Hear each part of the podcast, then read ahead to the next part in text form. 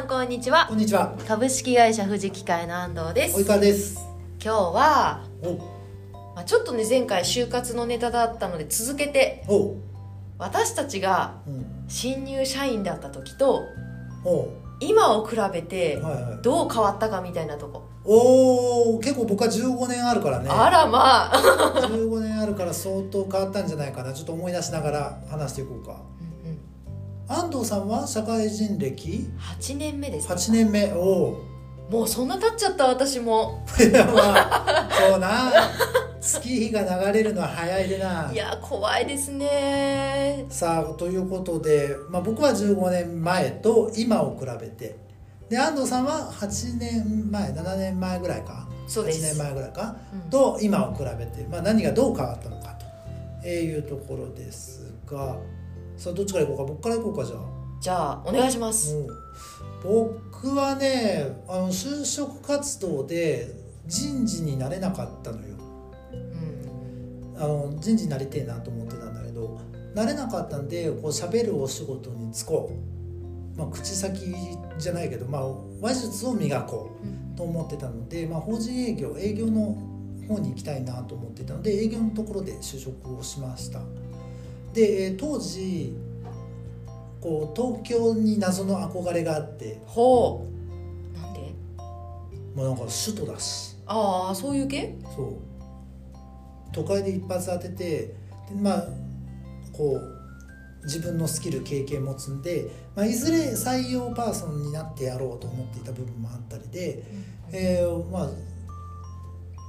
そう新卒では東京に行きたいなっていうことで、一応全国に拠点のある東証一部上場のあの食品系の会社に、えー就職をしました。で、えーその一番最初にねこうなんだろう合宿みたいな新人研修で寝泊まりを伴うとあるホテルでずっととこう泊まって昼間は研修してみたいな。で夜はこう自由時間だからこう仲間内で騒いでみたいな、えー研修でその研修で成績が良かったやつは東京に行けると。で東京が一応こう出世の出世街道のあところだっていうことだったんであもう死ぬほどあの課題とかはやってたな。なんかワークとかも結構あったんだけどもういかに目立つかみたいなはのを考えながら割と必死だったなと思あへえうあのブレストブレインストーミング。とかのあの講義とかがあってじゃあブレインストーミングやってみましょうっていうのもあの絶対1位になると思ってずっとやってました。へえなそういうなんかもう東京に行ったら出世街道だしモテるみたいな。出た出たまたこのモテる話モテる話でモテたことはないんだけどモテたいみたいなところもあって、えーまあ、めちゃくちゃやってたなと思います。で当時あの今から想像できないぐらいもう緊張しいだったのよ。ええもう全然イメージわかんない。そう。でしょ？多分。全然わかんない。面接とかもすげえ緊張。右足と右手が同時に出るみたいな。嘘でしょ？それは。学生だったのでもうめちゃめちゃ調べてこう会社のこととか調べてあの行ってこれもう100パターンぐらい質問内容とか想像して想定して答えも考えていくんだけど詰め込みすぎてあのこれで終わったらどうしようみたいなダメだったらどうしようみたいな のはあの結構あって。あのブレストとかだとこうこう紙に書いてこんだけアイディア出しましたなんだけどプレゼンテーションとかめちゃくちゃ苦手だったなと。いう感じでしたね。なんでこう発表者とかで、まあ、必ず回ってくるんだけどそういうのはもうできるだけもう何？2番目とか3番目とかに終わらせて、えーなんか場も初回のやつが盛り上げてくれて温まった状態であーもうしれっと負荷じゃない点数つけと思って、えるようなえータイプの子でしたね。へえなかなかイメージわかんないな。そう新人の本当に最初の頃はそういう感じだった。必死の及川そう。でちょっと変なこと言ったら笑われんじゃねえかみたいなのもあって、うん、社会人ってすげえしっかりしたイメージがあったから。うんうんうんうん。それを「やべえ。なんか頭おかしいこと言ったら怒られる」みたいなのもあったんであのそういう意味ではこうできるだけまともなじゃないけどこう真面目な発言をしようみたいなうん。のは割とそういう意味でも必死だったかなあの頃は。へえじゃあちょっと格好をつけてた。かっこつけてた、まあ、真面目ぶってたって感じだな。今はもう全然そんな気にならなくなってしまって。全然イメージわからないですもん。今の及川さんからそうそういう意味でもこう普段自分の頭の中で思ってることとは違うことをやっぱりこう真面目にプレゼンテーションしなきゃいけなかったり発言をしなきゃいけないみたいなところがあったんで、まあ、そういう意味ではこう息が、まあ、あれはあれでいい経験だったんだと思うけど息が詰まる経験はしたなというのが新人時代だったかなというところですね。うんもう今はもうもうパーパーですよ。それはだから誤解招くじゃないですか。もうね気になんないもん。まあまあパパパパうん。まあパーッとはしてるけど。もうすげえ頑張ってフォローされてる。っていうまあ。あ今との違いで言うとそういうところかな。こうんうんうん。う一挙手一投足をあのきちんとしようみたいなところってのはすごく強かったなっていう。うん。学生でし学生とか新人でしたね。うん安藤さんはこうなんかこう新人の頃はこうだったけどみたいな。えーもうお恥ずかしながらもう全然そんな高い意識なくて。こうななんていうんですか社会人だからこうしなきゃとおかもう全然なくどっちかっていうと社会人の不安の方が強すぎて。もう研修の時からもうなんていうんですか社会人と学生のこう区別がなかなかつかなくておうどういうことどういうこなんかもう学生のノリでそのまま入ってきちゃってる感じ？と学生気分が抜けてないと怒られるやつじゃん。そう怒られちゃったんですよ一回。何やったの？寝てた。ねいや悪っ。休憩時間。あまあまあ休憩時間は別に休憩時間でもあのーなんていうんですか？会社って大体お昼休憩があって、うん。みたいな感じなんですけどその時はあの講義があってはい。講義の合間の休憩ああなるほどあの新人研修の。そう。はいはいはで寝てたら「いや今この10分で現場の人間は営業をしとるんやぞ」と。いはいはいはいはい。すいませんでした!」って言って。怒られました。そうもう前職は営業さんが多いような会社だったってそう、ねそうです。いうことで、まあ、今のこの時間も、まあ、お金は発生しとるんやでみたいなね。そう。っていうことを怒られてあそうなんだと思ってあちょっと学校じゃないっていうのを。そこで大体なんとなくついに気づいたんと。そうついに気づいたわけじゃないけどあなんかちょっとそういう意識じゃダメなんだなっていうふうに思って過ごしてましたね。でもなんかこう学生の時苦手だったこう大勢の前で喋るとかはいはいはい。なんかもっとそういうこともやっていかないとダメなんだなって思ってこうなるべく自分で手を挙げて発言したりとか、もうちょっと頑張っちゃってたわけね。そう3分間スピーチ半泣きで喋って 頑張ってましたね。ちなみに覚えてる？何喋ったの？何にも覚えてない。何も。真っ白ですもん。苦手すぎてもうでもね緊張して喋ってると何言ったかもうその直後ですら忘れちゃってるからね。そう。しかも同期70人いるから。70人の前で3分間のスピーチをするのはもう本当に無理で。小学校2クラス分ぐらいの前で喋ってるからね。半泣きでとぼとぼ席に戻ってきた隣の男の子に慰められるっていう。どんまいみたいな。そう大丈夫だよ。ってあハンドさんめっちゃ頑張った。周りにちゃんと分かってるからみたいな そう営業のね会社だからすごい熱いですよみんな。そうそんなことをして、まあ、新人研修を終えまして。でたまたま配属がもともと支店の営業事務うん。で出してたんですけどもうなんかたまたま配属が本社で。うん。でもうそっからなんか仕事っていう感覚になってったなって感まあ、配属を実際されて自分の職場がじ、ここだみたいなのが分かってからこういろいろ芽生えてきたぞと、そういう感じですね。まあ、2人ともこう、まあ、ぜいわゆるこう転職できてるんで、まあ、前職とか僕だとまあ1社目っていう言い方になるかな。まあ、育ててもらった部分もあるしこう社会人としての気づきみたいなのもきっとこう1年目とか一番最初の学生からの変わり目みたいなところで多分めちゃくちゃ多かったんだろうなと思うんだけど。あもう忘れとんなと思ってその頃の初々しさじゃないけど吸収力みたいなの。をないっすね。そう。ピュアじゃないもん。そういかんなと思って。そう今 自分のやつ喋りながらああの頃必死になってこう周りの全部吸収したるみたいなハングリーさをきちんと持ち続けなきゃいかんなと思ってちょっと今反省した、えー、今日の回でございました。えー明日から頑張ろうと思って。明日から頑張りましょう。まあでも明日から頑張ろうってやつはね明日忘れてんだよね。ああじゃあ明日これ聞くそう明日これ聞こう。ということで、はい、えー、今日はこの辺で。はい。バイバイ。バイバイはい皆さんこんにちは。富士機械採用責任者の及川です、え、今日は、え、東京から、え、皆さんに、え、お届けをしております。え、僕がですね今いるのが天王洲アイルという、え、場所の、え、ホテルの中で収録を行っております、え、天王洲アイルおしゃれですね、え、芸術文化発信地をコンセプトに、え、作られたらしくて、えー、なんかちょっとラーメン屋でも行くかと思って昨日の夜、えー、散策してたんですけどあのクルーズ船が止めてやったりとかあとはテレ東テレビ東京の、えー、スタジオがあったりとか、えー、してちょっとこう街のこうランクと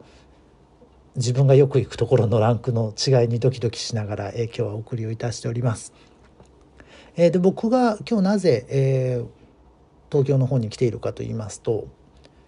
えー、ジャパンパックという、え、放送機械の、え、日本最大規模の展示会これが2年に1回ジャパンパックというイベントがあるんですがこちらの方を学生の皆さんにできればお届けをしたいなと思って来ております。でどうしてもね、えーまあ、昨今コロナウイルス感染症がガッと来ているのでなかなかみんな外に出れないと。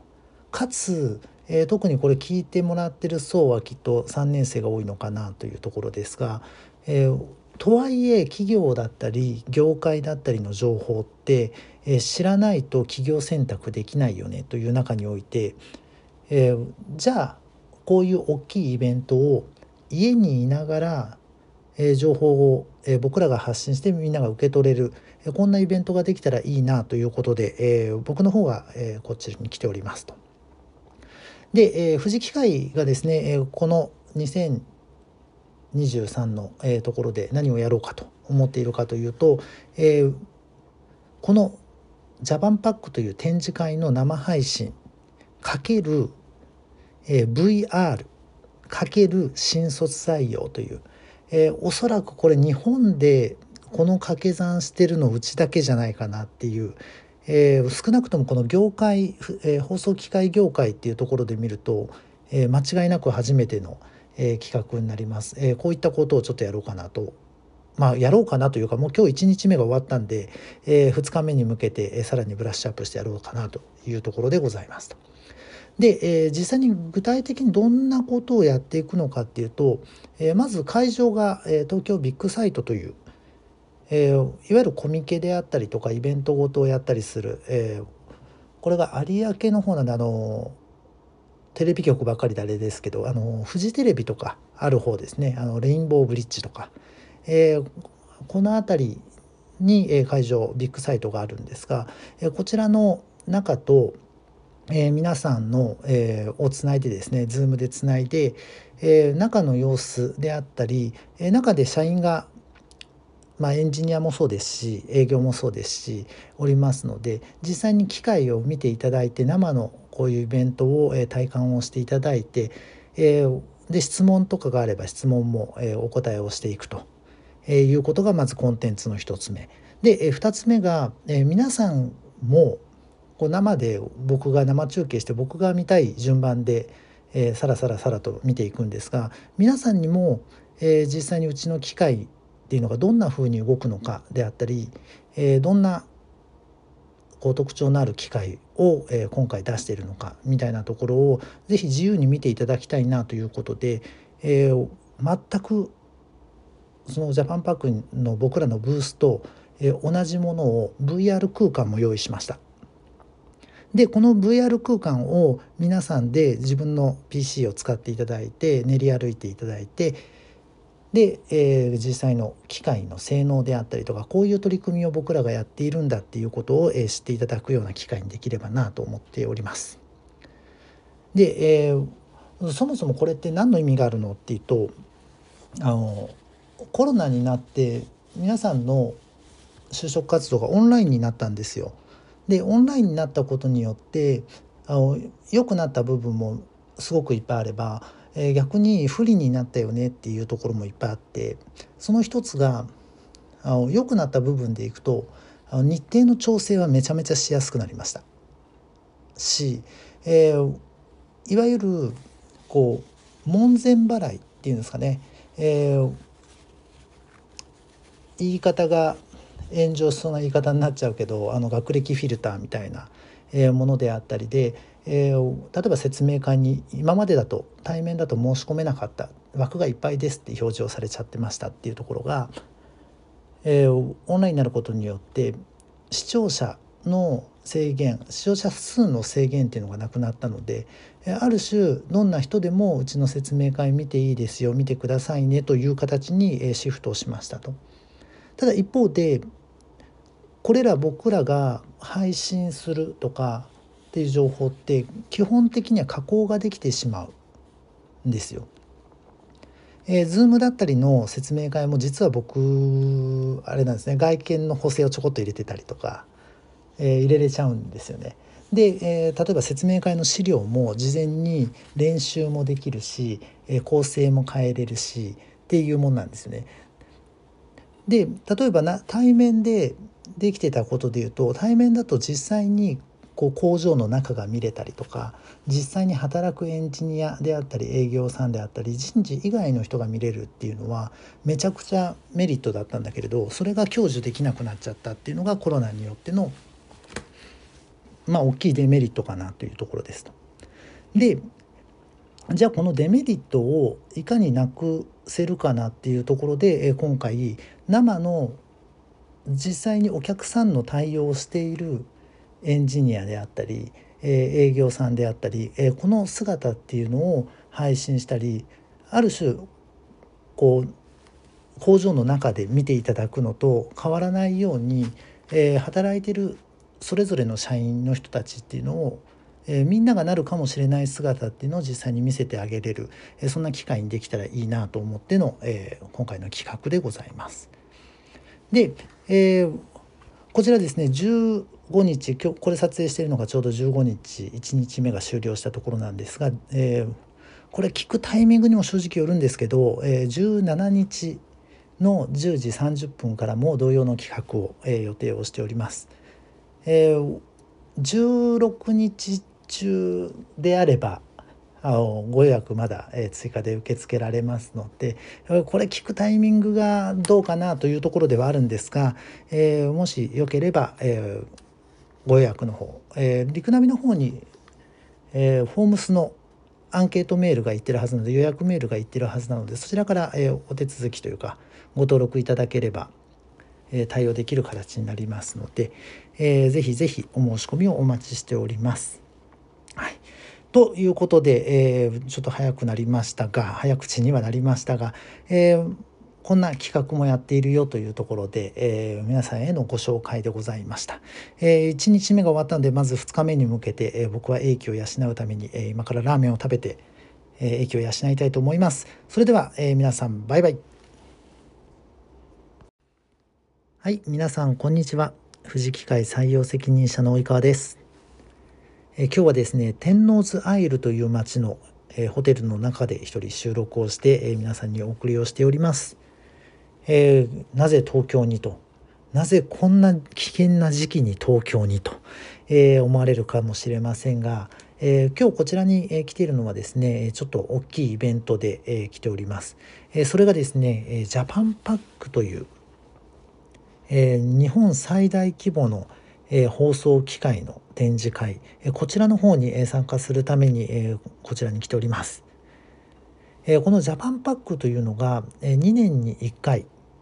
えー、大体まあ2月ぐらいですかね、えー、このぐらいにこう幕張メッセであったり東京ビッグサイトであったりっていう、えー、大きい会場を借り,、えー、借りてですね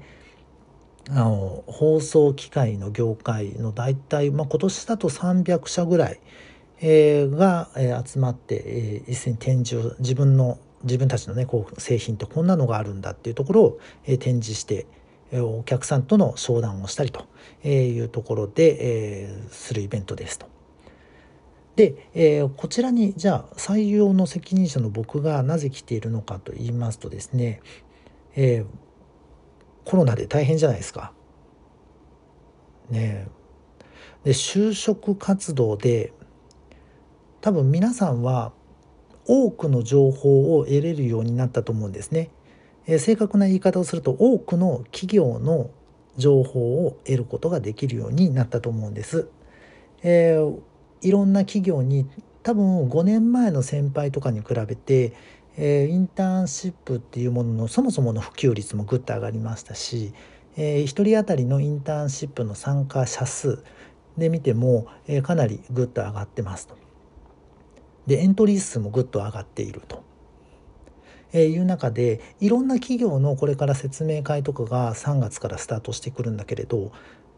対面の頃と比べて圧倒的に調整もしやすくなったし、えー、行かなくていいんで。なんで立地にかかわらず説明会受けれるよという意味ではめちゃくちゃ調整しやすくなった一方行かないってことはそこでしか見れない情報っていうのがどうしても少なくなっちゃうっていうことを意味していてその生のエンジニアであったりとか営業さんだったりっていう姿を見ていただくちょっとイベントを企画して、今日1日目がちょうど終わったところなので、えそこでお送りをしてますと。で、え採用として何をやろうかなっていう、え何をやったのかなっていうと、えこの展示会の生配信かける VR バーチャルリアリティですね。かける新卒採用と、えー、いうことで、えー、展示会の生配信、えー、僕の方がですね、えまずは、え会場の方どんな感じになってるのかっていうのを生配信をしまして、えそこにいるエンジニアであったり営業さんであったりっていうとこにインタビューをしたりとかっていうところで実際の彼らの働いている姿を見てもらったりどういう価値観で働いているのかみたいなところっていうのを見ていただくと。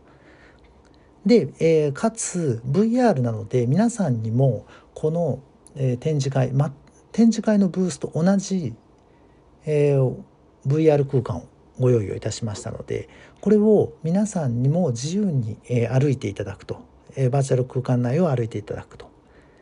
で、えー、その機械の動きの映像であったりとかえこの機械がどういう性能を持っていてどういうことができる機械を富士機械っていうのは作っているのかみたいなところっていうのを、えー、実際に見てこう感じることができる、えー、企画をちょっと作ろうかなということで、えー、企画をして、え今日1日目が終わったという感じでございます。でこの生配信 ×VR× 新卒採用っておそらく、え日本で初初ではないかなと少なくともちょっと僕の情報網では初というところで少なくとも業界の中では初めての取り組みですと。えー、なのでまあちょっと最初は心配だなと思いながらも、えー、ちょっとドキドキしながら東京入りをしたんですが、えー、朝礼で、まあ、社長であったり取締役から頑張れよと、えー、及川君がこ今日頑張るんでみんな協力するようにというプレッシャーも、え、かけられつつ、え、スタートしたんですがあの、まあ、実際に動く機械だったりあのこれ僕らがどんなに口で説明してもあのなかなかこう臨場感って伝わらないんですけどあのこう画像認識をしてねとかあのこのロボットアームがねとか共同ロボットこれ近くに行くとゆっくりになるんだよとかどんなに言ってもこう口で言うだけでは伝わらない部分っていうのが生配信であるからこそ伝わっていったりとか本当にある種加工ができないので生配信なので加工できない実際のこうまあ、今日はなかったですけどトラブルとかがあればトラブルもだし社員の雰囲気、え、みたいなところだったり会社の雰囲気みたいなところっていうのも感じることができるような、え、イベントになっております。でですね、えー、こちらを聞くタイミングにも正直よるかなというところなんですが、えー、今日が15日で、えー、同じ企画が17日にもあります。で16日中にこれ聞いていただいて16日中にあのリクナビの方に、えー、皆さんのリクナビのメールの方にですね、えー、僕らあの予約のフォームを、え、お送りをしているんですがあの URL をお送りしているんですが、えー、こちらでご登録いただければまだ予約の方は16日いっぱいぐらいまでは間に合いますので、えー、まあ、都合がつけばですし、え興味があればというところになりますが、え、なかなか面白い企画になっているなと、え、我ながら自画自賛すんのかって話ですが、え、なっていると思います。えー、ぜひぜひ、え、予定あるいや予定のない方予定のつく方は、えー、ご参加いただいてはいかがでしょうかと、え、いうことで、えー、なかなか外に出れない、まあ、僕がちょっと今日本で一番危険な東京にいるのであの僕が危険を冒した分、え、皆さんの就職活動の、え、少しでも足しになればなというところで、えー、お送りをしますのであのご予ご予約の方お待ちしておりますというところで、えー